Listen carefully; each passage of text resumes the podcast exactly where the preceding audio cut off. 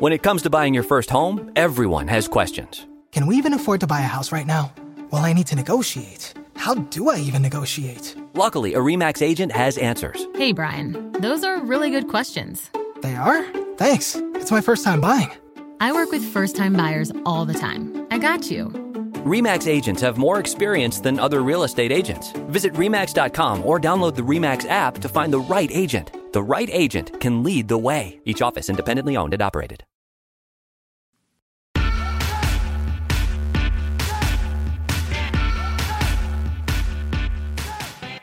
Hello and welcome to Hysteria. I'm Erin Ryan. And I'm Alyssa Mastromonaco. Alyssa, something has been vexing me a little bit. Okay. I need to know when spooky season can officially start.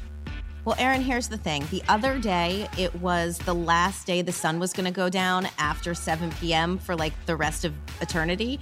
So I feel like we need an upside to it being darker and darker. And so I feel like spooky season should sort of start now. Start when the sun is no longer up past 7 p.m. Yes. It's time to get spooky. Yes. I think that's great because then when you get home from work or you get done with your work for the day or the work, you know, people are starting to settle in for the evening. It's dark enough to watch a scary movie. Correct. And also the spooky ghost with the bubbling candle that I ordered from Vermont Country Store should arrive shortly and I want to use it immediately. I think you absolutely should. I think the October 1st deadline is it's not generous enough considering how great a holiday Halloween is. I agree, and it's not like I'm in, inflicting pumpkin spice anything on anybody. It's just it's just my ghost. no, and you know, also spooky season never feels like an encroachment like Christmas before Thanksgiving does. Totally agree. Totally agree. Like I've seen, I've started to see some like Halloween stuff in Michaels a few weeks ago, and I was like, okay, yeah, okay, it's. I'm not mad. yeah. Then a couple aisles over, Christmas stuff. Mm-mm. No, too soon. Too no, soon. not doing that. This week, Congresswoman Cori Bush and Dr. Heather Irobunda join us to tackle the following questions. What happens when regular people who are actually affected by laws become members of Congress? Can the COVID vaccine really impact your fertility? What damage has Nicki Minaj's alleged cousins, alleged friends, alleged balls done in the battle against COVID dis and misinformation? All this and more right now.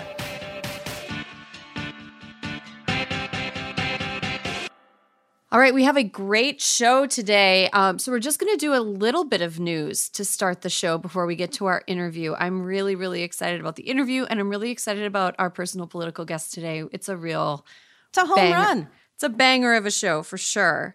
Um, so, first, Alyssa, I want to give you an update about what's going on with the Texas abortion law, SB 8. Okay. Um, so, you may recall when the bill was passed back in May and then enacted on September 1st, there was some chatter that this bill would be, uh, in legal terms, a shit show. Yep. And uh, this week, we saw the first lawsuits filed by ordinary citizens against a person aiding and abetting an abortion, which is what the law provides for. And I'm happy to report, Alyssa, that it is an absolute shit show absolute shit show. So here's what happened. Okay. There's an abortion doctor named Dr. Alan Braid who has been a, performing abortions since the 1970s. Um, he did an abortion on a woman who was beyond the legal cutoff in the state of Texas, which is around six weeks now, according to the new law, which is around two weeks after a woman's missed period, which is ridiculous. The baby at that point is the size of a pea. It is not enough reason to deny a woman medical care. So, uh, this doctor performed an abortion against the law in Texas, wrote an op ed that was like, look what I did, double middle finger to all the people trying to take women's rights away. And then two lawsuits were filed against him. One of them was by, they're wacky, Alyssa. They are. Well, Erin, this is the point of the show, meaning of this abortion shit show, where very zany things start happening about very serious issues. Yes, exactly. Because this is a very serious issue and nothing serious has happened around this. I mean, this doctor did a serious thing, put himself out there, and wackiness has ensued as a result. One of the people filing a lawsuit is a man from Arkansas who is a disbarred attorney currently on house arrest, who basically filed the lawsuit to be like, eh, $10,000 seems good. I, I kind of want to test the law, see if it'll work. Did he do a press conference in front of Four Seasons Landscaping while he was Uh, at it? well, he is on house arrest, so he would have to make a fa- he would have to make a fake Four Seasons landscaping backdrop for uh, his uh, for his house. But that would have been funny. The second person to file a lawsuit is a man in Chicago who is pro-choice and is filing the lawsuit specifically to challenge the law as ridiculous. So neither of these people actually live in Texas. They're just the according to the law, the letter of the law is any old person from any old state can file a suit against a person in Texas that aids and abets an abortion. And so this is what you fucking get. Pro-lifers, like this is what you get. Way to So- go. I know. Good job, guys. You did it.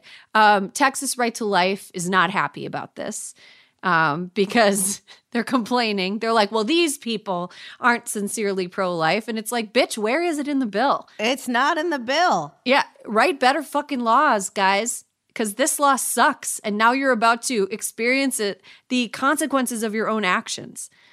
Uh, anyway, it's it's a very funny scenario. Uh, and I hope that for all the wackiness, this resolves in a manner that uh, victimizes as few Texas women as possible Correct.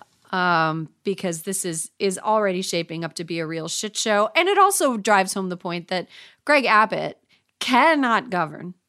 He is He's the le- the bitch least able to govern that we've seen to date. him and Ron DeSantis are like in they're like the Miss They're American. like, hold my beer. Yes, Miss American bitch unable to govern, and first runner up Miss American bitch unable to govern. Yeah. Um, Kristi Noem, Miss Congeniality, but everybody forgets about her because nobody lives in South Dakota compared to Texas. Um, okay, do we have a toast this week? we do. We have we have a great toast, Erin. okay. My one of my favorite things is when you and I, which happens a lot, just text about things that relate to the great outdoors. and today we are here to toast Betty Reid Soskin. She's turning 100 years old and she is the oldest active ranger in the National Park Service. And for the past decade or so, she has also been shining a light on the World War II women of diverse backgrounds who helped us get through a very terrible time. And I mean, who better to celebrate today? I am wearing a Ranger shirt just for the occasion. I absolutely love that. What is it's like it, wildlife? It looks like some fish. It's like it's like fish. I have fish on. I have some mallards. I mean, it's LL Bean, baby. What do you think? I think it's absolutely great. There's some moose. There's moose. There's deer. All the things we love. Yeah, LL Bean stands for Ladies Love Bean, See, right? we do.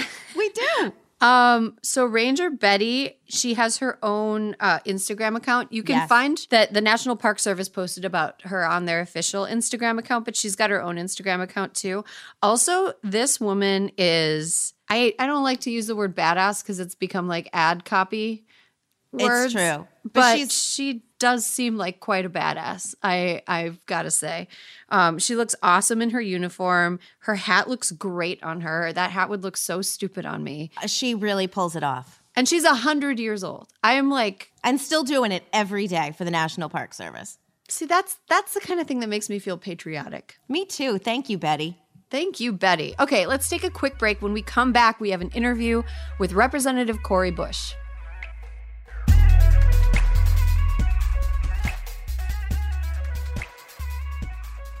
And welcome back. Alyssa, you know how there are some members of Congress that you are really proud of the work they do, but you also are sort of like, I kind of want to hang out with this person? I obviously. Yes. Think there's a f- there's a few that I'm like, okay, first of all, this person kicks ass at their job. Second of all, can I be this person's friend? Um, and we are welcoming one of those members of Congress today. We are so excited to have her. It is Congresswoman Cori Bush. She represents Missouri's first congressional district, and she is also a registered nurse, an organizer, a community activist, a single mom, and an ordained pastor. She is the first Black woman and the first nurse to represent Missouri in Congress. And she's also the first guest we've had on this show that has their own Ben and Jerry's flavor. More, more on that later. Welcome, Congresswoman Cori Bush. Thank you so much for being here. Thank you for the invite. Oh, we're really, really excited that you're here. Um, on Tuesday, let's get right into it. On Tuesday, Representative Jayapal told reporters that progressives in the House are still a no on the infrastructure bill if it comes to a vote on Monday if the reconciliation bill hasn't passed the Senate. Now, that scenario is looking, uh, it's unlikely that it will have passed the Senate by then. Why is this fight an important fight for progressives to wage? And how do you think it could potentially influence the way that the House operates? We have a chance for this once in a generation investment in our in our in our children in our families um, especially for mothers the future of our planet right now. And that can be accomplished.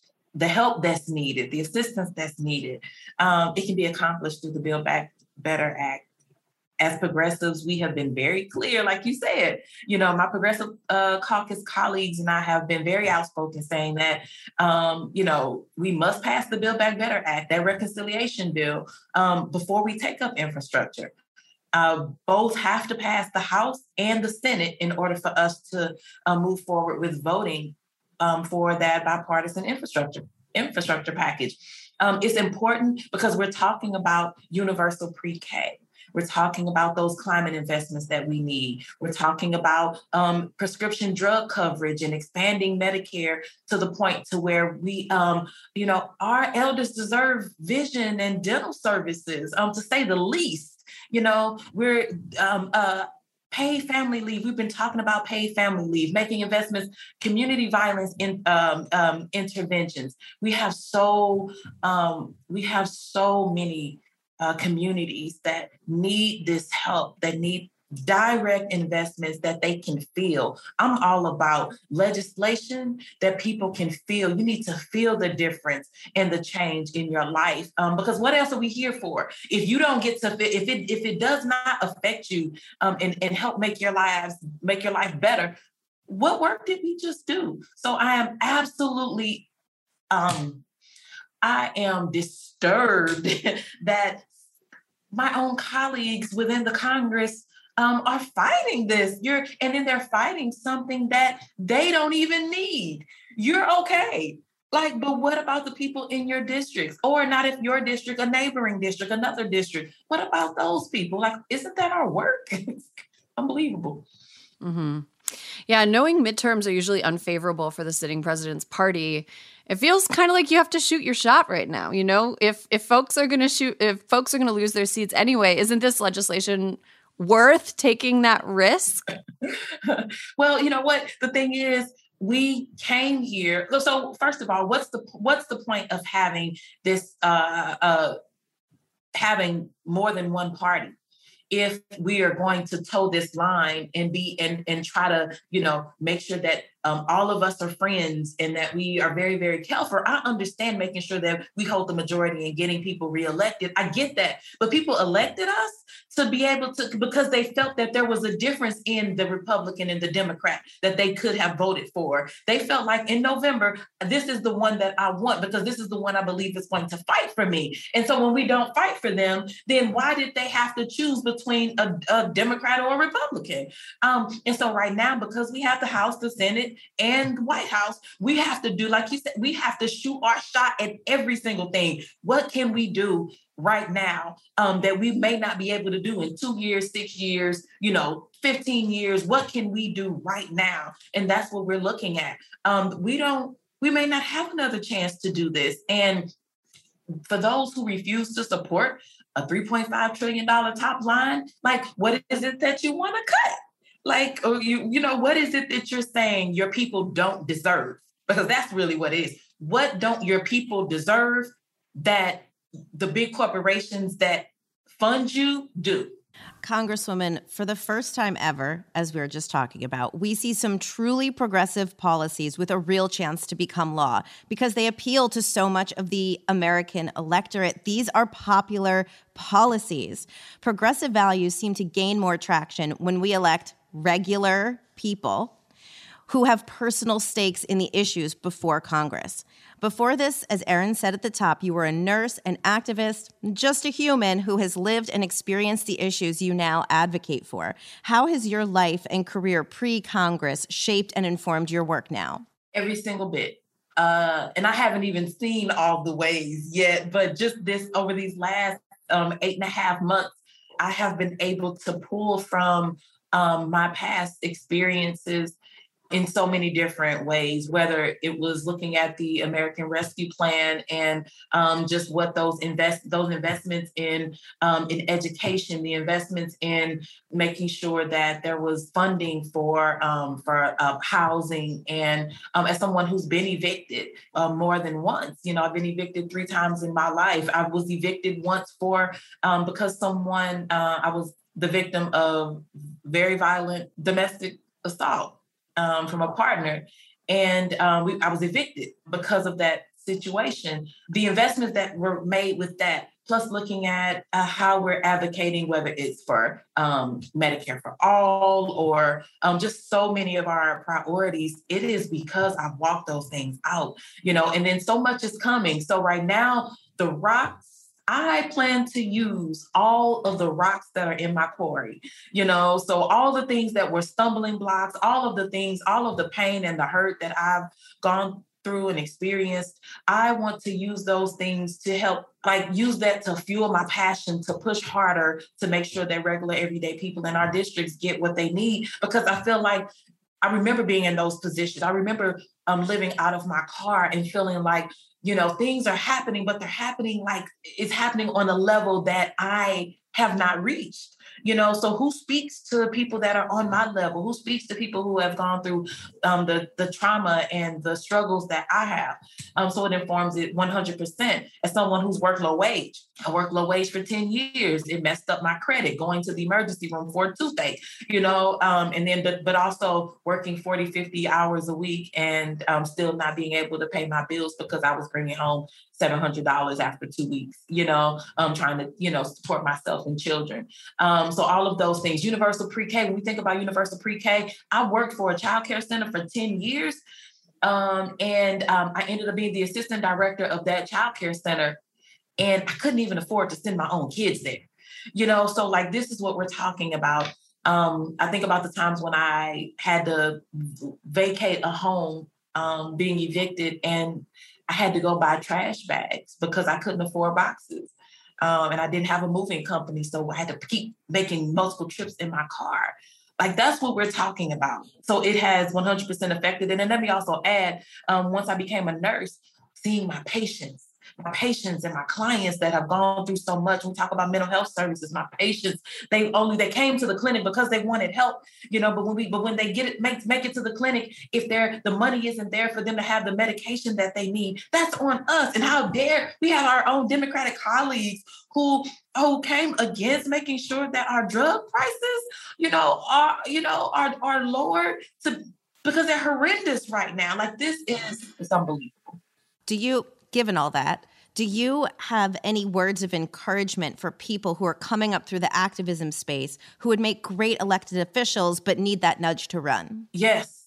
Um, because the day before someone called me and asked me to run for office the very first time, I never had a, a desire um, or even a thought to run. As a matter of fact, when I was eight, around 18, 19 years old, I remember telling my father, who's been in politics for most of my life, an amazing politician, an amazing father, amazing father.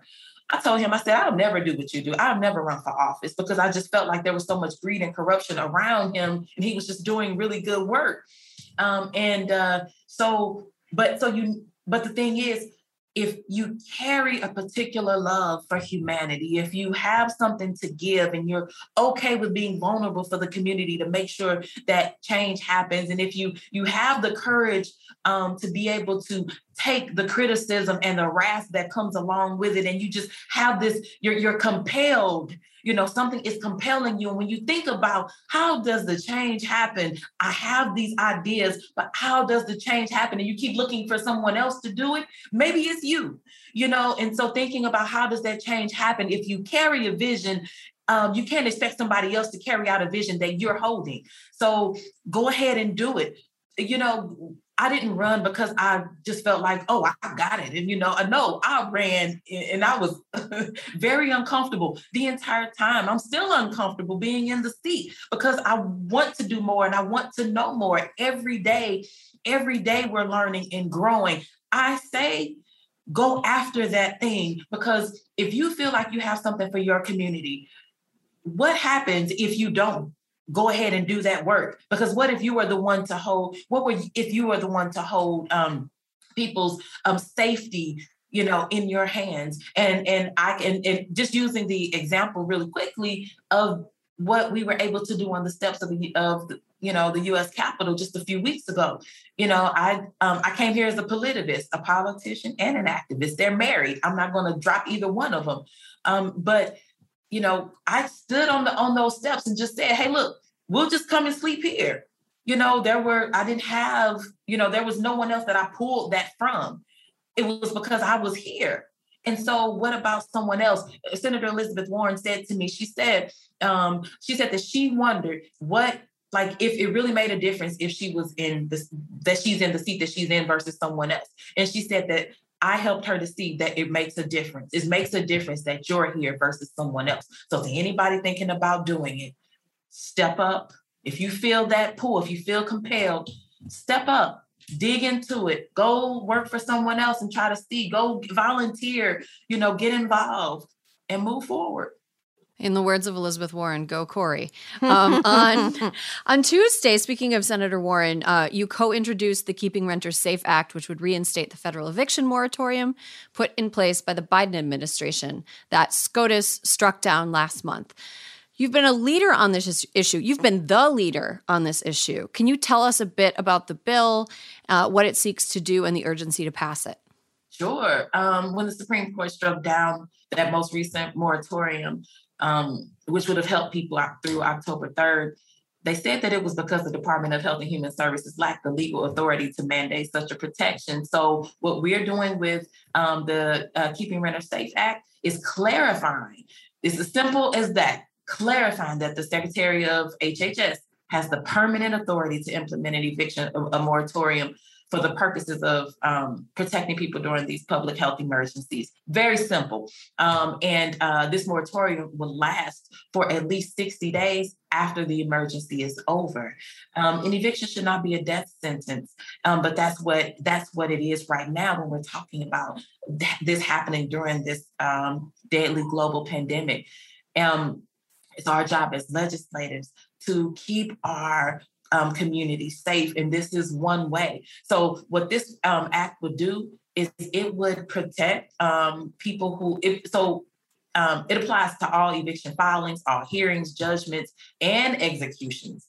Uh, and uh, so then that way, this is not based upon because you know we know that before some of the issue was well, it was on, it was only um, these uh, uh, the moratorium applied to people that were having um, trouble paying their rent.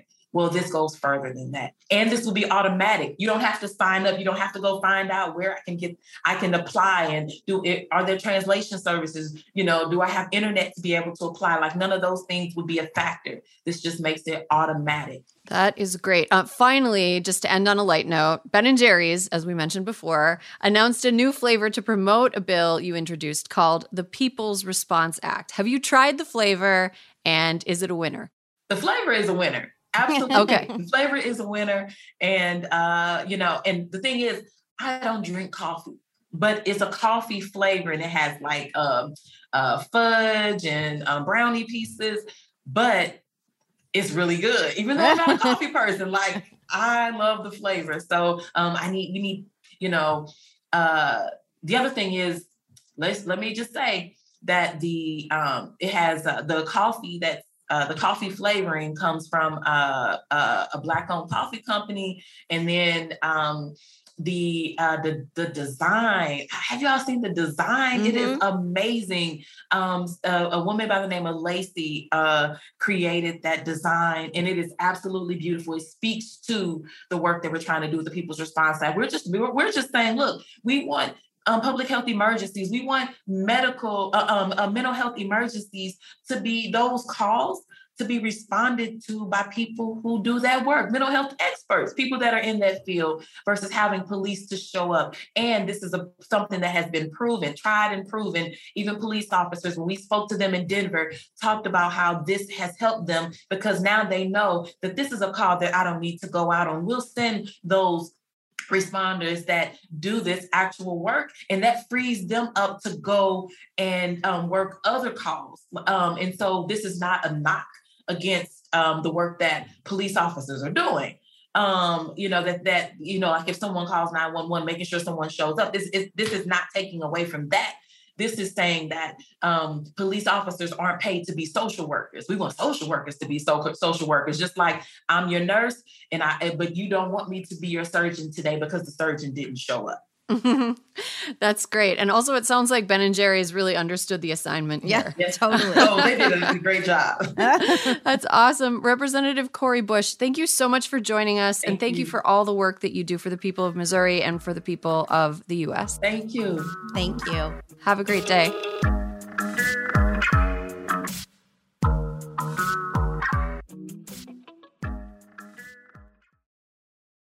As a chef and a restaurant owner, I'm as meticulous about my cookware as I am about my ingredients. That's why I love Made in Cookware. Each pan they make isn't just designed to perform, it's crafted to last. As a mom, I love that I can trust Made in. It's made from the world's finest materials, so I can feel good about what I'm feeding my family. I'm Chef Brooke Williamson, and I use Made in Cookware. Shop chef quality pots and pans at madeincookware.com.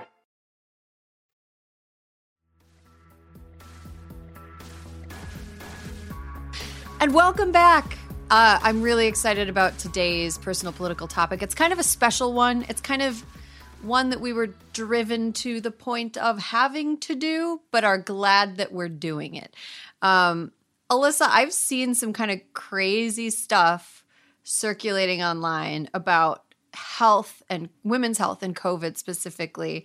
Have you seen that like among your high school friends, like people spreading mis and disinfo? Oh, girl, we know we've been talking about some of my high school friends. And yeah, there's a lot of things that you can only describe as made up. Okay, interesting. Interesting. Well, I feel like we're going to have to science our way out of this. And since you and I are not scientists, we're going to bring in our favorite doctor. I'm sorry to my doctor, but this is my favorite doctor. Uh, Dr. Heather Irobunda. She is an OBGYN in New York City. She received her Bachelor of Arts from the University of Pennsylvania in 2004. She did her post bac work at SUNY Buffalo. She completed her doctorate of medicine at Albert Einstein College of Medicine at Yeshiva University. She completed her residency at the National Capital Consortium, Walter Reed National Military Medical Center. She also was an attending physician in the Department of Obstetrics and Gynecology in Fort Drum, New York, helping soldiers, spouses, and veterans. After completing four years of medical school, four years of residency, and four years as an active duty Army OBGYN, she now works in New York City health and hospitals, and now she's here talking to us on a podcast. Dr. Heather, thank you so much for being here again. Well, I'm glad to be here. Thanks for having me back. I feel like I need to ask really good questions because otherwise I'll be taking you away from serving the reproductive health care of New York for no good reason. So, so no pressure on me and Alyssa today to ask really great questions. no pressure on me. I, I feel like my own CV scares me. Well, um, I you know what? That is good to hear because sometimes like I talk to really impressive women and I'm like, how are how do you just go through your life without being like, I'm intimidated by myself? you just keep going. Yeah. You just keep going with it. well, that's great advice. So first, before we get into what we're here to talk about today, I have to ask, how is your feud with Vagisil? Um, so they've been quiet. They shut off their comments, you know, which I think is funny. That's what you do. I mean, I've shut up, I'll shut off my comments when the anti-vaxxers get to me. So I understand the bullying and maybe to that. So I'm considered a cyber bully, but I'm sorry. If you make products that make people super like shameful about their own bodies and you capitalize over the fact that we don't know any better, like I'm gonna bully you. Sorry, you're gonna get bullied. Yeah, and the bullying was over a product for teens, right? Oh yeah, it was ridiculous. So literally in their advertisements, they talk about how these products are supposed to make your vagina smell like an orange creamsicle. And I'm like, are you serious Oh right now? And this is what you're telling teenagers is like the right thing to do. And it's like, and and it's called OMV. Like Ah. what? Oh my vagina. oh no. I'm like, oh my vagina. my vagina hurts. oh my gosh, orange creamsicle. Oh yeah. Orange creamsicle. So they're like, you know, when you have period funk and you, you know, do your little like after school sports, use our orange creamsicle um, smelling washes, wipes. They even have some other things where it's like, like basically vajacials. So facials for your vagina or vulva, really. And then that's the other thing too. They like don't delineate between a vagina and a vulva because those are two different things. Vagina's inside. Oh my god. Yeah, it's it's like there are huge industries that have cropped up around convincing us that smelling like a human being is not the way that we're supposed to smell. Right. Like, I feel like vaginas are supposed to smell like vaginas, right? like, I think it would be really weird if they smelled like, yeah. And I, I, I find it off putting as like an OB when you're like, I mean, I'm not dating you or whatever. so, like, you don't have to get like extra special for me. so, when people like really lay it on thick, I'm like, I mean, I don't know what you were expecting to happen during this visit, but I'm just doing a pap smear. Like, Wait, so okay. people like do special like pre OBGYN like Oh. grooming. That's polite. That's Oh, that's that's like a sweet sentiment. I got to be honest. I do it.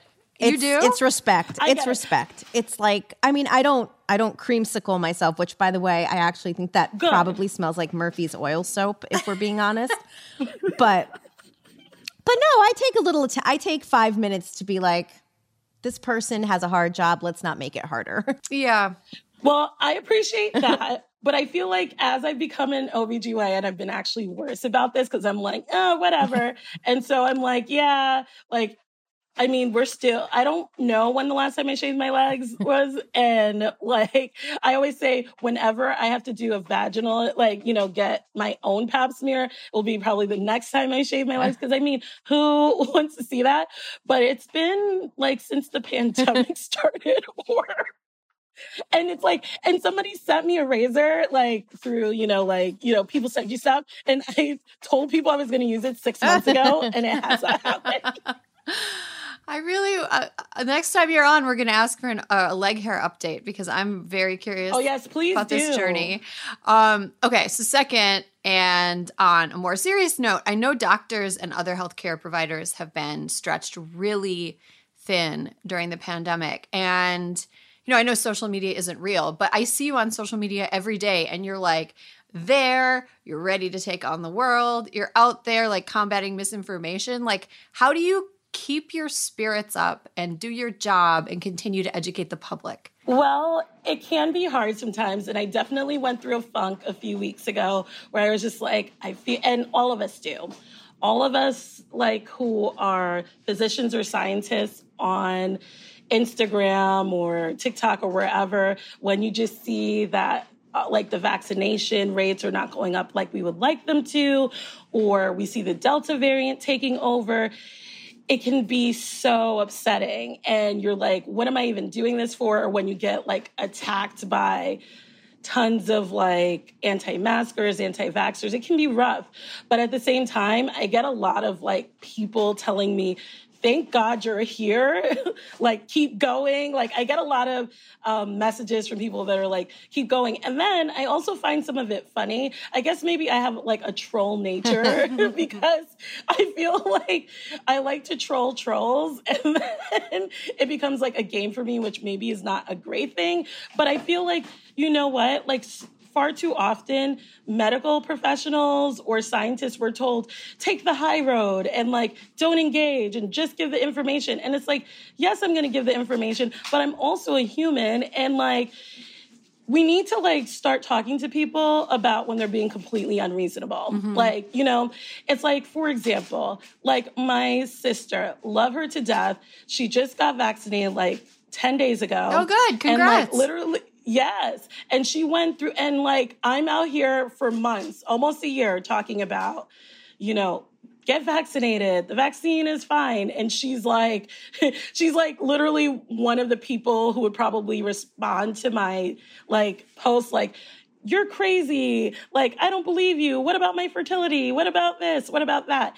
And I've had to deal with that like in my own personal life as well. And so, you know, I've had a whole bunch of conversations with her where it's like, I get that you're scared and I get that you don't want to do this, but like we have to talk about being reasonable sometimes, you know, and we have to like start having those conversations where it's like, you need to be, we, we need to have a reasonable conversation about this. It's like, you can die in a car crash, but you still get in a car every day. You know what I mean? Like you could, you know, there are a lot of things that can happen with so many things. Why is it this particular vaccine or this particular or wearing the mask that bothers you? And let's have a re- like a con- a conversation about being reasonable about it. Yeah, you know, it, it also has this is kind of brought into relief for me the fact that people are really bad at assessing risk comparable to other risks. Mm-hmm. Oh, like it's so much oh, more risky to okay, it's like okay, we're afraid of things going into our bodies that we don't really know about, which we Yeah. do know about what this is. But why aren't we, you know, breaking down the doors of the EPA about people living in places with chemicals that are much more demonstrably harmful to fertility than this uh, this technology that's taken 20 years to develop. And you know what's kind of interesting that you say when you say that is that um, I think that's why science communication is key because I think that a lot of medical people and, sci- and scientists take for granted that people understand all the risky things they do every day right that they make those risk assessments often so we're here like dude you take all this over the counter meds like that could literally eh, like land you in the hospital because we see it happen where people are like oh like it told me to take two but i took like 10 because i was like why not you know Or like people who take Tylenol to prevent hangovers. It's like you've been drinking. Don't take Tylenol. exactly. So it's like one of those things where you're like, do you like understand the things that you do normally? Or like my favorite, which my sister uh, like will be okay with me mentioning this, but like she'd be like, "Oh my god, do I know what I'm putting in my body?" While like the next story on her Instagram is like her smoking hookah. Like That- what? like, do you know what's in that hookah, dude? Like, do you know? Do you actually know? Alyssa, you looked like you wanted to say Oh, something. I was just going to say that one of my uh, friends uh, up here, she told me the story. She went and got her vaccine. Her whole family's vaccinated, but most of her friends are not. And she has gotten into fights with them. She, her husband basically took to Facebook and burned the place down, told them all how stupid they were. They weren't going to be talking. She sees one of her friends. They get into this argument, and the woman says to her, You don't know what's in that. You don't know what you put in your body. And she looked at her and she goes, This coming from the woman who bought heroin in the park. And she was like, She said it just like stopped them cold. And she said for a minute, she thought she'd made progress. And then the woman was just like, that's different. Like, what? No, it's not. exactly. And that's exactly what's interesting about all of these debates is that so often, like, we are not assessing the risk in our daily lives with all of the things we are doing. And yes, we have to talk about what risks you feel are acceptable and which ones you're not like okay with. But like again, let's be reasonable, guys. Like, you know, many of us lived through the eight. Well, I was a, a child in the 80s, and like I think about all of the things that are no longer acceptable. like the fact that, you know, it's like car seats, what are those? like, you know what I mean? Or like even the vaccines that we've gotten in the past that like everybody's like, oh no, these are acceptable. These are okay. These are like steady. And it's like, but do you really know how steady they were before they went into people's arms? And people were just like, you know what? I'd rather not die like of smallpox. so I'm just going to get it. and then we'll take our chances there. Right, right. And then, you know, there's things like hormonal birth control, which people are, you know, I don't know that they they studied it for the 20, 30 years that women actually take it. So we don't really know like but have decided that the benefits outweigh the risks in the case of the people that take it. You know, it's it's there's so much going on. Okay, let's get down to like specifics about COVID, vaccines, and uh, myths and truths around those things. So, can you talk to us a little bit about the specific risks to the health and fertility, like the gynecological health of uh, people who get COVID? So, in terms of the vaccine and like risks of fertility and things of that nature. We don't believe that it increases your risk of fertility, meaning that we don't think that affects your ovulation, meaning releasing an egg from your ovary. We don't believe that it affects your uterus to to the extent that you would, uh, an embryo would not be able to be um, implanted into a uterus. We don't think that it affects an embryo at all. And the way that we know this is that um, the really nerdy people who do IVF, right? So think about it. They're the guys in the labs. They want really good outcomes for their patients, right? So they want these um, couples to have babies, right? Or these p- individuals to have babies. So they like completely watch all of these outcome for all of these outcomes. So they've looked at people who've been vaccinated and have seen through every step of the process that it hasn't increased any risk of having a, a successful IVF cycle or a successful egg retrieval. Or even we've seen people who've gotten vaccinated at the beginning of their pregnancies and we've seen them have healthy babies at the end. Yeah. Right. I was so, eight weeks, ex- eight weeks and exactly. 12 weeks. So, and we've seen people get vaccinated right before. I have patients that have either gotten vaccinated in the fall or now, I mean, not in the fall, sorry, in the spring, are now pregnant in the fall. I've had people get um, vaccinated and within a a week or two they were pregnant. They're like, oops, like, is this going to be a bad deal? And we're like, we don't think so. And their pregnancies have been going on great. So we have seen, we have been able to compile a lot of data to show the safety of this. And also, when we talk about how these vaccines operate, we know that it stays mostly in the deltoid muscle in your arm. So your arm is here, your uterus is down there. They're not very close. And we know that um, these vaccines have mRNA, which like have to be utilized by the cell to make the like little proteins that we want your body to make antibodies for. And that all happens in your arm, nowhere else. Mm-hmm. So it doesn't even get close to your reproductive tract. Hmm. So, what about the in fact? So, the alternative, if a person chooses not to get vaccinated because they're worried about fertility or they're worried about an ongoing pregnancy, I think I read this week that something like only 25% of pregnant people have the COVID vaccine. Um, what are the risks of being infected with COVID when you're pregnant versus, uh, yeah, like compared to these non-existent risks that don't exist with the vaccine. Right. So we actually now have a lot more information about that, right? So initially last year, because people, you know, were, I mean, I think everyone's still kind of scared of COVID, but I think people were, uh, weren't moving around as much. Like people really locked down, especially pregnant people. So we didn't have as much data about this as we do coming from kind of this year because people are more mobile, people are going out, people are doing things, and even pregnant people are doing things too. And so we're seeing more cases, and especially with the Delta variant, we're seeing more cases of pregnant people getting infected with COVID, and it's scary. Okay. So, first off, we are seeing that when we compare non pregnant individuals with pregnant individuals, there is an increased risk of these individuals having more severe disease with COVID. So, pregnant um, people are more likely to get admitted to the ICU. They're more um, likely to get put on a ventilator. And then um, being put on a ventilator puts your risk exponentially higher for death. So that's what we're seeing with that. Additionally, um, we talk about a lot of the respiratory issues with COVID.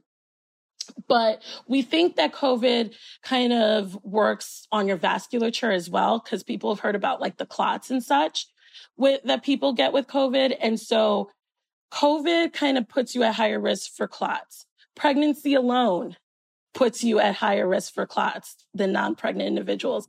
Adding two things that cause you to um, have a higher risk of clots actually really increases that risk. So we see a lot more of that too in pregnant individuals. So that's, you know, so that's even aside from the respiratory issues. We're also seeing, which is really scary, like an increase of like stillbirths and things like that with um, people who are pregnant with COVID. And that's super scary because I mean, we think some of it has to do with this whole vascular issue, but we also feel like some of it has to do with poor oxygenation that you get from having COVID. So if you're not oxygenating yourself very well, you can't oxygenate a baby that you're carrying. Hmm. Yeah, and I'd imagine um, this is getting a little bit in the weeds, but the placenta, which is the entire yes. lifeline of the baby, is basically like a like an LP made out of like veins and meat. it's like yes, so yes. heavily vascular, and anything that would endanger that, it seems, would be really dangerous to a pregnancy. Um, oh, if yes. you're not having stillbirth as a possible bad outcome to a person having COVID, is there are you seeing a correlation between COVID positive moms and uh, like intrauterine growth restriction or like premature births or other things that can happen with placental problems. Right. And so one big um, outcome that we do see an increase of is prematurity.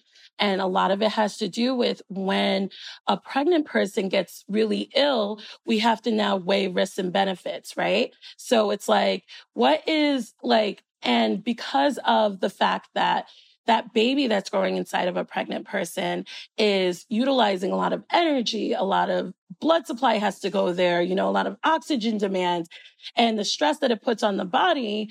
Um, sometimes we have to make the decision whether we should cut this short. And, you know, although there's risk to prematurity, but like there's a chance that being pregnant with COVID the increase, you know, keeping that baby in there may actually make it harder for that pregnancy to survive. And so, and for that person who's pregnant to survive. And so we need to, you know, weigh those risks and benefits. Also, we're just seeing an, an increased chance of people just going into labor early, like without even, you know, this whole risk and benefit conversation of keeping pregnant. We're just seeing people going into labor earlier. Like I talked to one of my colleagues down in Texas and they are really just having a hard time with pregnant people and COVID and severe COVID illness. And there's so many, and from her unit, she's seen a lot of people, pregnant people in the ICU. And they seem fine and you know, like kind of like stabilized for what was going on in the ICU. The baby seems fine, and then all of a sudden that person goes into labor. So imagine like all of those cords and wires oh and tubes God. and things like that, and then a baby starts coming out. Uh. You know what I mean? Just because we think that that potentially some of the stress involved um, in getting COVID probably triggers the beginning of labor. But we're still obviously trying to figure these things out but yeah yeah it's it's scary it's really scary and like we like you said we don't really have that much we're just now starting to get this data and it's i, I read last week that something like 73 um, fetal deaths had occurred so like the gestating yes. babies had occurred because of covid it's so scary but so every year i think there's like a million births in the us most people who are capable of giving birth or who have uteruses don't give birth. But there are still some right. concerns about the vaccines and the way that they affect those bodies. So, what about COVID vaccines and periods? Like what what's really going on? Oh, yes. So that's a great, great, great um, topic because this one, we do think that there could be some effect on people's periods or menstrual cycles with the COVID vaccine it's still being studied. I remember I went to get my hair done like a few months ago, and I was so proud of my hairstylist because she got vaccinated and she was on the fence. And I was like, yeah, she was telling me I got vaccinated. And then the next thing she said was like, and then my period was crazy. That vaccine messed up my period. And yes, I got the second shot, but still, like, I am not okay with it, right? And I'm like, she's like, what happened? And then I've gotten multiple messages, DMs, all of that about it. And so there was actually um, kind of an observational study that was done, and it was actually through Twitter. and a scientist, yeah, go Twitter. Um, there was a scientist that like just crowdsourced, like, do you have periods? Like, did you get the COVID vaccine? Have you seen any changes? And there has been a higher reported level of changes with the COVID vaccine, but they're non-specific. So it's like all kinds of things. We see heavier periods, lighter periods. Um, your period didn't come on time as it was too early, too late, spotting in between periods, all that stuff. And we actually think it's because the lining of your uterus, which is your endometrium, that's the part that sheds every, like, you know, if you have regular periods every month. We think that that is actually linked to the immune system. And this is getting like super techy and nerdy, but we think that there's a link there. And so that your body does respond to like immunologically to changes through your periods as well. And it's been described in people who've gotten flu vaccines before. So this is not anything new. Additionally, people have noticed changes in their periods with COVID. Like, so people who've gotten sick with COVID have noticed changes in their periods as well. But those haven't been discussed as much because, you know, I feel like people don't discuss periods enough. and so I think that's what happened. But we do think that um, there, can, there can be a change in your periods, but we don't think it's long term and we don't think that it compromises fertility. So if you get the COVID vaccine and your period is wacky the next month, it's not going to be like that forever. It's just a temporary right. change. Okay. Okay. Right. And so, yeah, it's usually they think in like one to two cycles, it should kind of level itself out. Okay. Dr. Heather, I am here to testify that that is the case for me.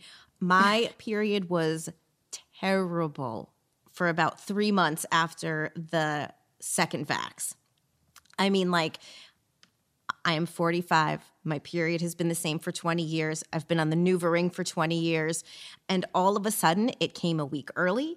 It was like twice as heavy. My cramps were twice as bad. And it has, in fact, leveled off to just terrible instead of like terrible to the 10th to the 10.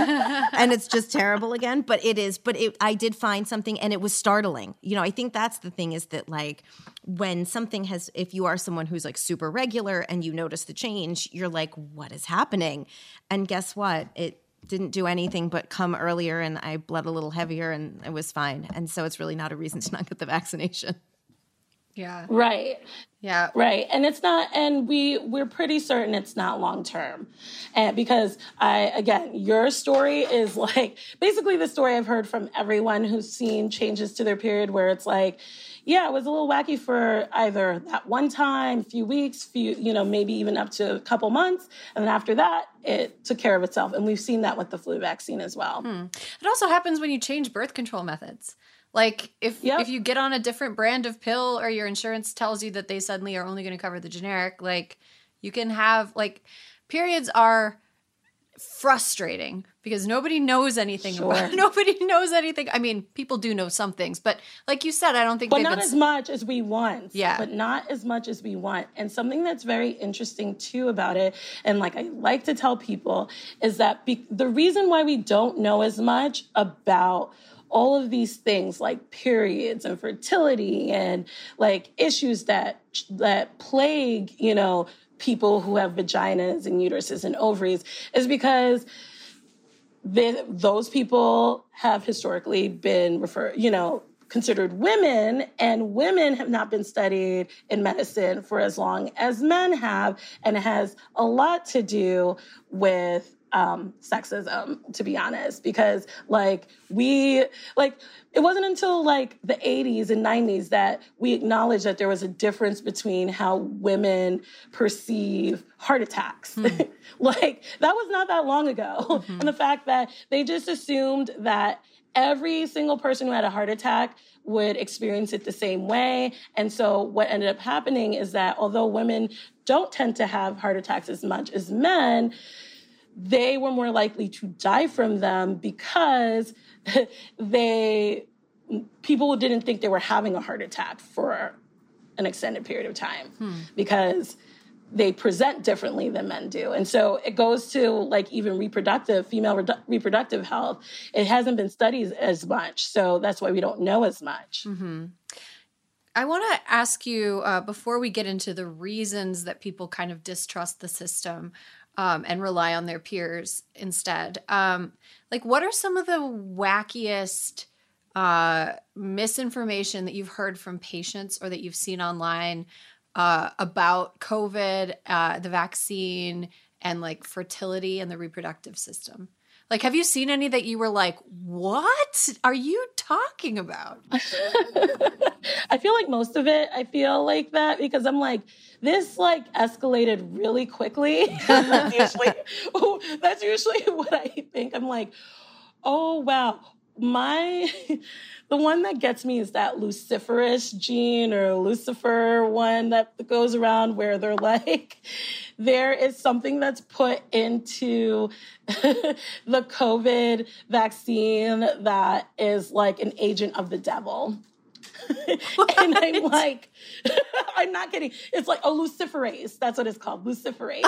and that the, the vaccine yes. The vaccine contains this, and that's why it can cause infertility. It can cause you basically to be become a devil worshiper. Like it's, it, uh, I try not to read too much of it Wait, because it hurts my brain. Dr. Brain. Heather, I saw this and I saw the Church of Satan. Did you see this? The Church of Satan yeah. replied and said, "Keep us out of this." yes, and I thought it was hilarious because they're like, "No, we like do not subscribe to your lack of science. We believe in science here at the Church of Satan."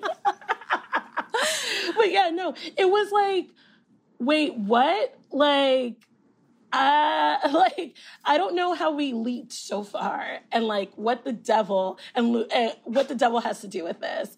And then there's like my my favorite too is like how people will like to believe disgraced scientists right? So like even the whole proposal that the vaccine could cause infertility was started by this guy that got fired from Pfizer many many years ago well before COVID was a thing, before we knew about SARS CoV 2, which causes the coronavirus that causes COVID.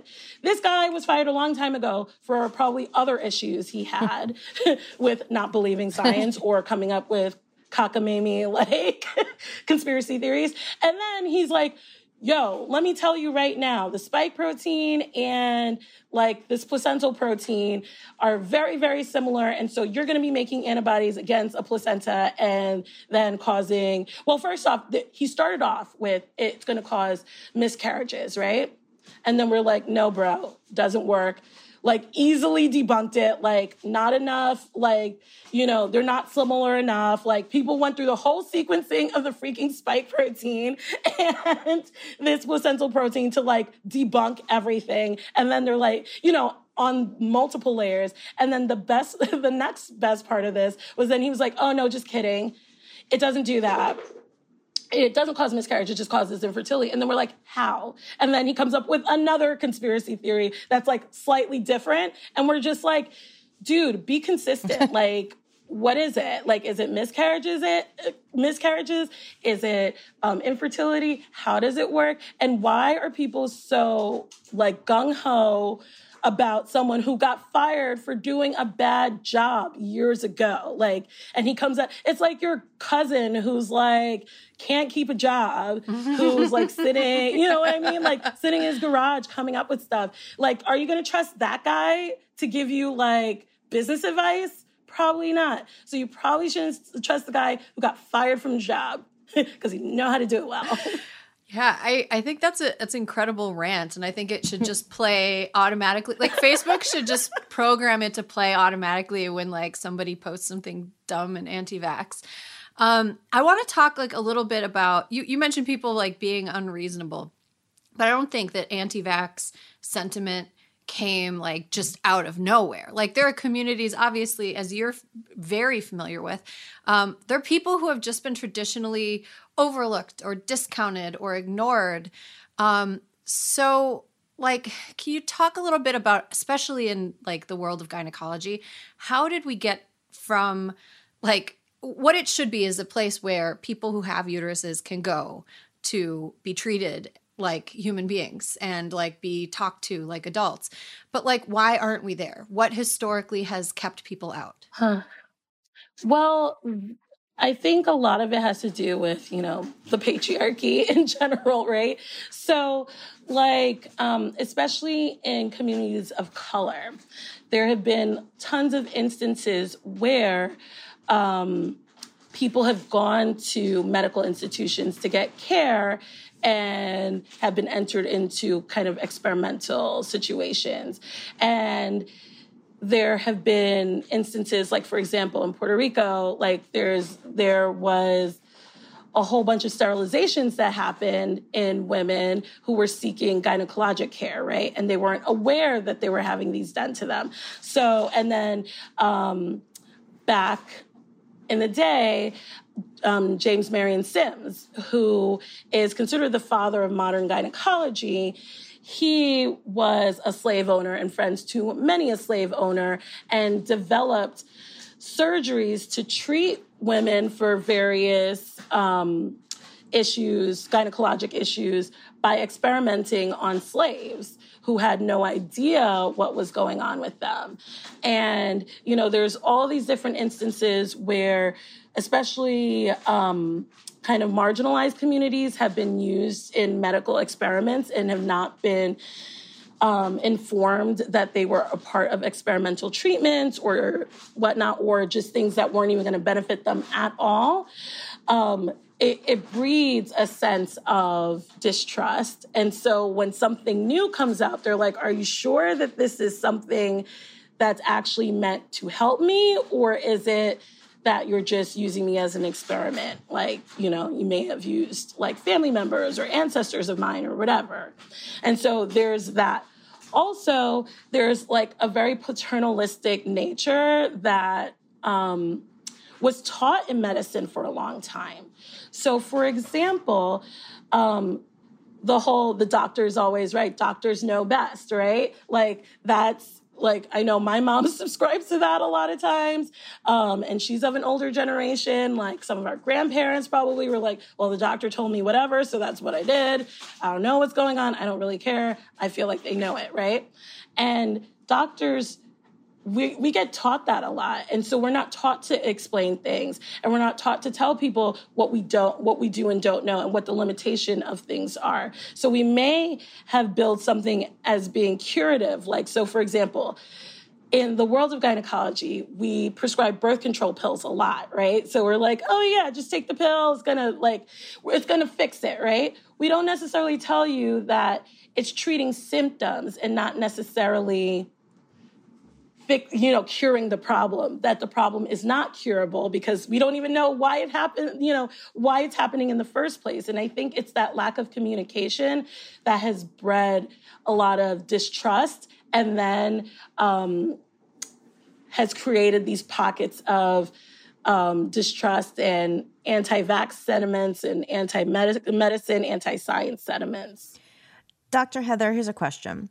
So you talk about how your sister was hesitant to get her mm-hmm. vaccination. Mm-hmm. Now, I feel like there's a spectrum of people who are currently unvaccinated. there are the people uh, like my someone I know up here who believes that she her DNA can be changed by being next to someone who has been vaccinated, right? So there's that level of mm-hmm. person. Mm-hmm. And then there are people who are mm-hmm. just still resistant.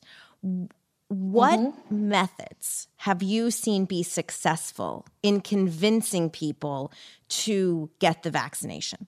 Well, it's a few things. And what I think is very interesting is I've seen this change in my patients, mm-hmm. right? Because I had most of my patients were like very hesitant to get the vaccine, very, very heavy. And it's been a few things. I think really talking about what can happen with COVID, like really, really doubling down on that because I feel like when people are like, oh, it's like the flu, it's like a cold and whatnot, right? And not really acknowledging how bad it can be and how life changing it can be. And sometimes we talk about the most severe issues that happen with COVID, like death, right? Or needing to be on a ventilator or being in ICU. But there are plenty of people, one of which I work with, who had COVID pre-vac, you know, b- before the vaccine was available I mean, she was out for her requisite amount of time because, you know, once you get COVID, you like have to be away from people as you should. And she came back to work. And it's a year later, and she can barely walk from the parking lot to the like labor and delivery floor. She has to take breaks during the day. She, you know, there's all these things that, you know, chronic fatigue, difficulties breathing, unable to do physical activity activity you once did. There are people I know who were very athletic who can no longer do any of those things because their lungs are so bad and they didn't have COVID that landed them in the hospital. And I think that we need to start talking about everybody doubles down on long-term effects of the vaccine, but we also like don't know long-term effects of COVID and a lot of times it doesn't look that great. Right. So I think talking about that is good. But I also think um, some of these requirements to be a, a, functioning member of society have worked a lot. I've seen that work a lot up here. Oh. I was going to ask about mandates. Have you found that mandates helped or that people doubled down like, I'm not a sheep, you're not going to tell me what to do with my body? Yeah. So it has mixed reviews. But I think that it's starting to squeeze people a lot. And I've seen that where it's like, actually, a big part of why my sister got vaccinated was the mandates. She likes going to the gym. Her gym's, you know, we're in New York City. If you are unvaccinated, you can't go inside to the gym. And that was one of the big things that tipped her over that. She's like, all right, I'm done. Shoot me up because if I don't go to the gym, I'm a mean, evil person and no one likes me. Also, too, like a lot of employment opportunities are being um, are being held in question, or if you're looking for a job, they're requiring you to be vaccinated. And so I've definitely met a ton of people who are like, well, I want to keep my job, or I want to have a certain job, or go to a wedding, or go to like whatever, and I need to be vaccinated. Like that's another reason my sister got vaccinated. One of my cousins is getting married in a few weeks and is requiring everyone to be vaccinated. And so she's my sister's supposed to help out with doing makeup for this wedding. And she needs to be fully vaccinated before this wedding in October. So that also helped this. Do you think here in upstate New York, there is a hospital in Lowell that will stop delivering babies at the end of the month because so many um, faculty, so many people who work at the hospital are not getting vaccinated? Have you? why do people? So this is this is a very confusing thing to me. So people who work in science don't want to get the vaccination. And so what, why? Why? Dr. Heather, tell us why. I actually worked in that area, so I know Lowville very well and the inhabitants of such. And we actually got um, at the hospital that I worked with upstate. They actually got referrals from Lowville, things like that. So I, and I've driven through Lowville like a few times in my life. So I actually know where this is, which I was like, oh my God, why do I know this? But, um, so I mean, it's kind of, it depends on what you're sus- subscribing to as someone who follows science, right? There are people who don't keep up with current data there are people who don't keep up with current, you know, education and things like that. So, like, it's just like you'll have some docs who've been working for 30 years who may not read the medical journals and keep up with all of the continuing medical education that they should. And so their index that they're working from is from like 85 when the rest of us are in 2021. And so for their knowledge base for whatever it is, they may say, okay, like this doesn't sit well with me because of what I know. And it's like, well, if you haven't stayed current on current scientific methods and data, then yeah, of course you're going to be like, I'm reticent about this. So I think there's a lot of that that's going on. And then, I mean, people are people. Doctors may not keep up with current data because it requires you to read on your own time as well. so a lot of us have to read these medical journals at home, you know, like, or you can get them as audiobooks now so you can listen to them in the car or on the subway on your way into work or way back from work. You know, there's a lot of things that we have to do aside from being clinically focused on patients. And so, or, you know, whatever that case may be. So if you're not keeping up with current current science, yeah, you're, you know, you're going to be really cautious maybe about some of these things. And then also, so, like doctors are people, nurses are people, you know what I mean? And so they are also a product of their surroundings, right?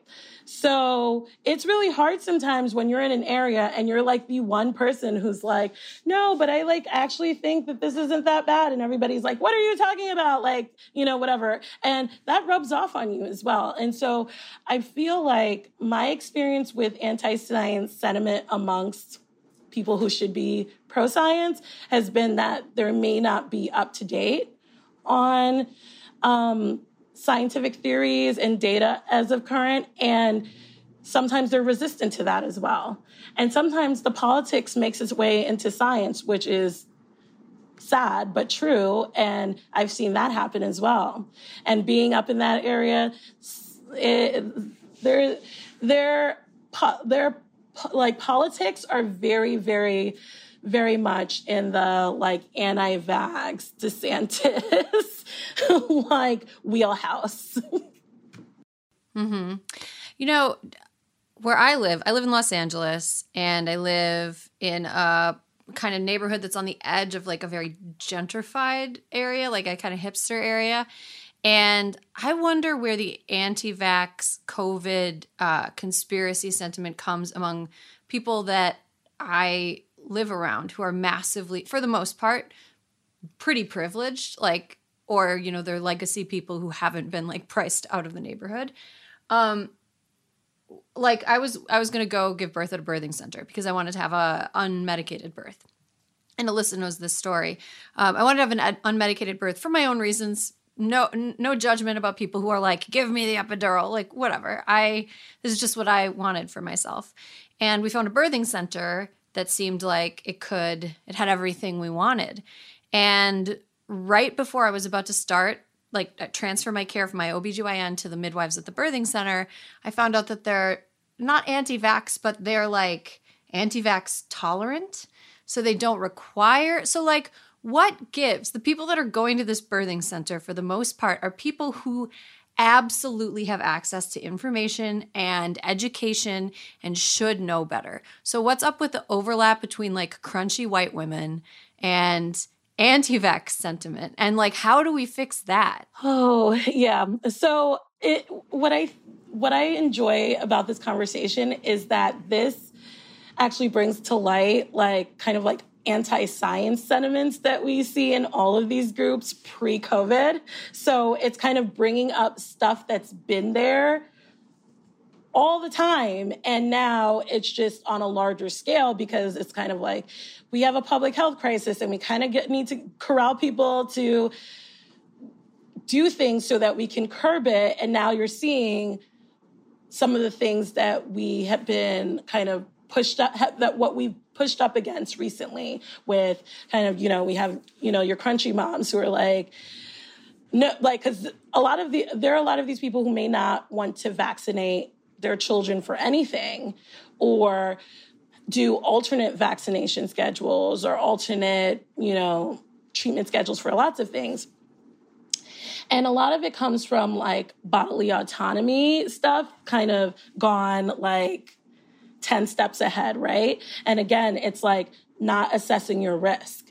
Because, for example, I feel like a lot of times the argument that's made in these circles are like, well, how sick are you going to get from COVID, right? Like, and, or like, you know, in terms of birthing, right? Well, should anybody have a, a hospital birth? Because, like, pre pre hospital people were giving birth outside, right? Outside of hospitals. And it's like, yeah, and there were a whole bunch of people who died, right? And it's like they forget mm-hmm. that part. You know what I mean? It's like it, it's always like the half sentence where it's like, oh, people have been doing this for centuries. And there's definitely people who are healthy or whatever the case may be who can have certain types of birds, right? But we have to risk stratify and then figure out where you belong in that. And I find that in a lot of these circles, especially like people who have a lot of access to information and means, is that they may consider themselves in a low risk category falsely. So they're like, oh, like if I get COVID, like I'm probably going to be fine. Like, first off, they're like, I'm probably not going to get COVID, right? and then if I do, I'll be fine. Or if I do, they'll be able to take care of me because guess what? I live in a great neighborhood with great hospitals and like top of the line care. And it's like, but like, do you really want to be at death's door and us having to usual, use that like ECMO or whatever it is that's you know, tons and tons of money and kind of experimental to like help you out? Or do you want to like avoid the risk in the first place? It's like, I just feel like they actually rely heavily on the fact that you know, as much as they're like, oh no, we don't want interventions, we want to be low interventions, I think they actually rely a lot on the fact that we have a lot of things that can save them. Mm-hmm. Yeah, that's that's interesting. I've never heard that brought up before, but people who have always been lucky think that they will continue to be lucky because like nothing has ever proven that they're not going to continue to be lucky. Right. Which is right. Pr- it's a bad way to invest and it's also a bad way to like conduct your personal safety. Right. And it's interesting that you bring up the point also of like the anti-vax adjacent because I feel like um, that's becoming a whole genre of medical provider as well. Like where it's like, well, I got vaccinated and because I want to save myself from getting COVID or whatnot. But like, if you decide not to, like, I mean, you know, like that's cool too. And like, you, and you can be around me, and yes, you can be around patients. And then I challenge that with like, wouldn't it be really sad if someone comes in to deliver their baby and gets COVID from their midwife or gets COVID from their nurse or their doctor, like that would be awful, right? And so that's why there's vaccine mandates in medicine, in healthcare facilities for everything. Like we do, like, so we get, we have to show our vaccination records before we get a job. and we have to do blood work to make sure that we have our, you know, like antibodies, right? Our antibodies are right. an appropriate titer. And if they're not, they're going to give us more vaccinations. and most people have subscribed to that. but, and they understand that, yes, we want to do that to avoid giving some, somebody the measles or mumps or, you know, whooping cough. But they won't do the same thing for COVID. You know, people are still like, eh, about COVID. And I think that's really sad. Mm-hmm.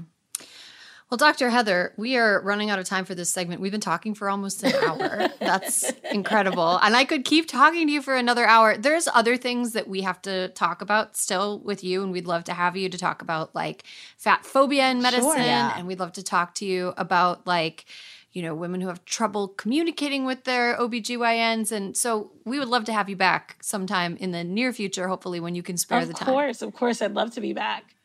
Awesome. Well, we're going to take a break, but don't go away just yet because we need to know what you're feeling petty about this week. okay. Stick around.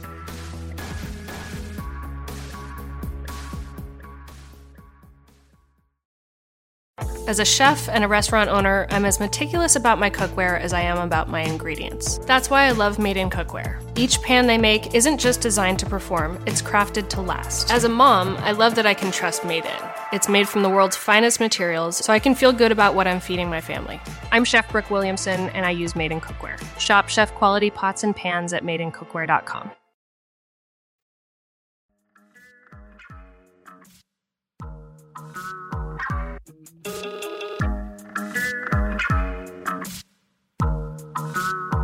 Okay, welcome back. We are almost to the end of the show, but not quite. You all still have to hear what we are feeling petty about this week. So, I'm not really angry about anything specific and stupid right now. Like, everything I'm mad about is a big deal. You know, I mean, it might be just like hormones making me think that everything I'm mad about is a big deal. Um, but here's something I feel petty about this week. I wish that there were more members of Congress that had names that would lend themselves well to be dog names. Um, I went through, I went through, uh, I was like on hold with my insurance company this week, and I, just to keep myself occupied, um, went through the list of all the members of Congress and I picked all of the ones that could be dog names and I turned them into dog names. So I'm going to read Dog Congress to you guys right now. There's not that many, there should be more. Okay, Dog Congress. We've got Barco Rubio from Florida, Lizzie Fetcher, a Democrat from Texas, Fred Pupton, a Republican from Michigan. Susan Wild. I didn't change anything about her name. I just think Susan Wild would be a good dog name. She's a Democrat of Pennsylvania. Lloyd Doggett from Texas. Mutt Mutt Romney from Utah. Dutch Puppesberger, who is uh, from Maryland. Terrier Sewell, a Democrat from Alabama.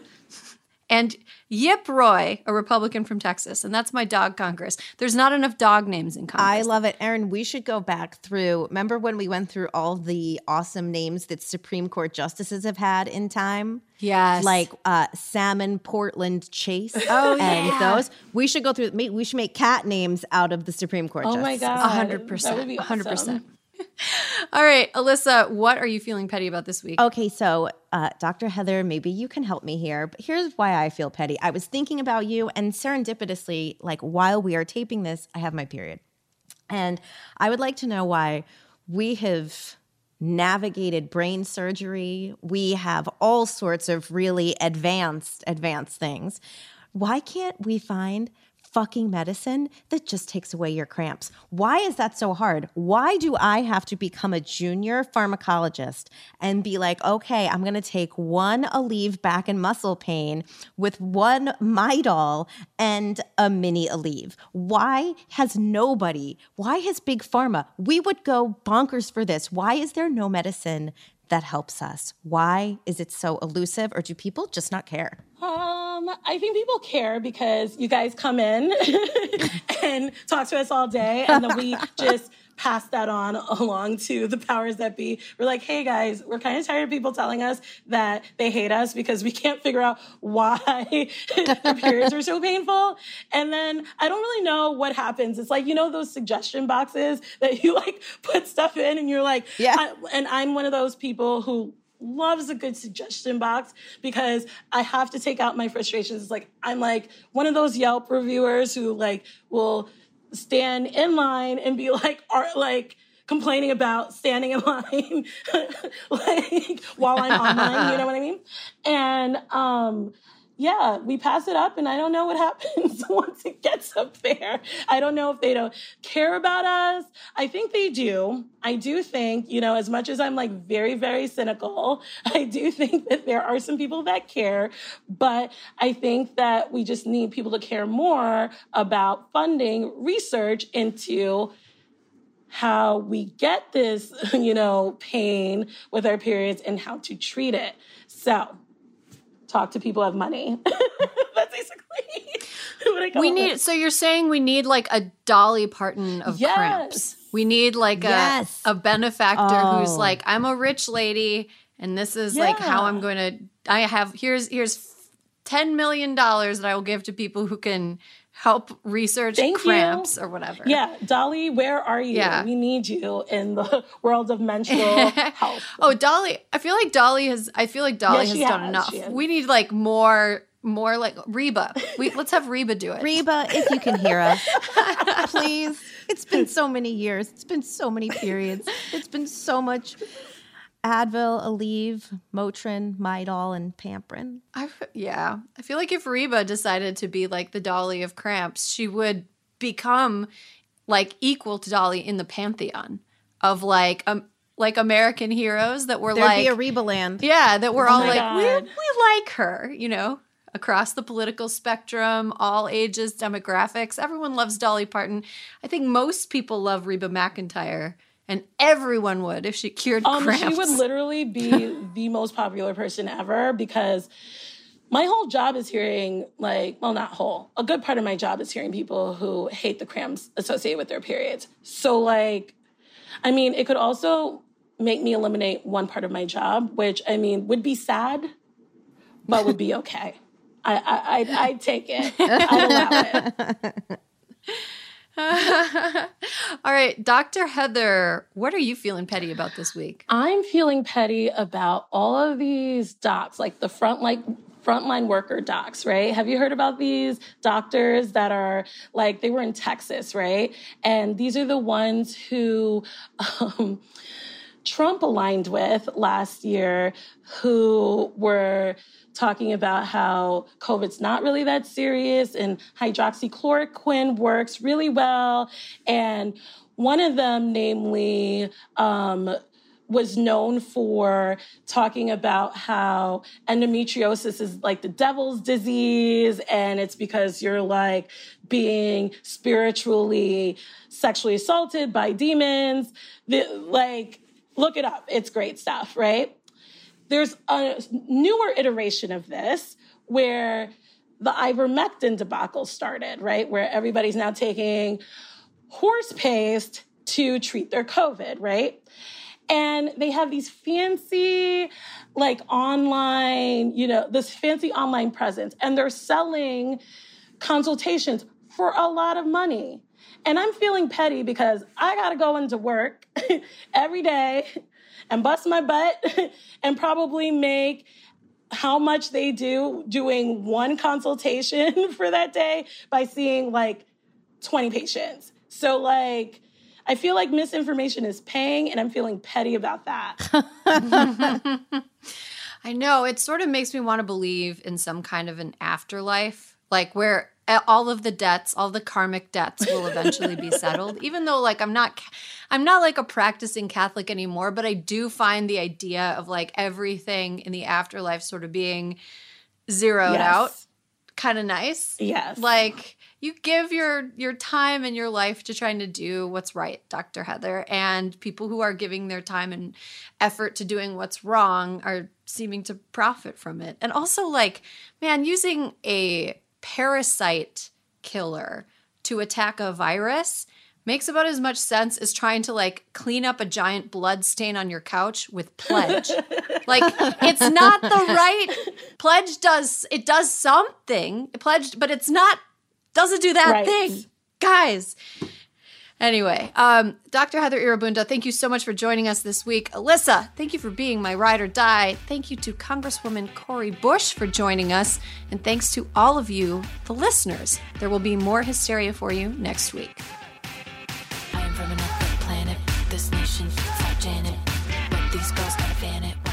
Hysteria is a crooked media production. Caroline Reston is our producer. Our executive producer is me, Erin Ryan.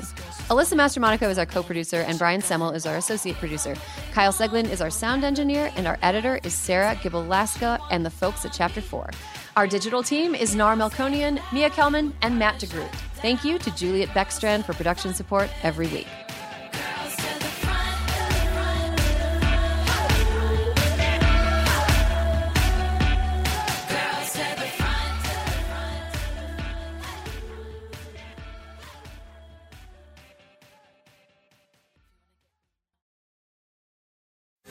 Why pick one city, one beach, one restaurant, or even one view? With Celebrity Cruises, you can have it all. Explore the best of Europe, the Caribbean, and Alaska with the best premium cruise line. And now get 75% off your second guest, plus bonus savings on select dates with Celebrity Cruises semi-annual sale. Visit Celebrity.com, call 1-800-CELEBRITY, or contact your travel advisor. Offer applies to non-refundable fares and select sailing. Savings vary by state room category. Other terms apply. Visit Celebrity.com for details. Ships Registry Malta.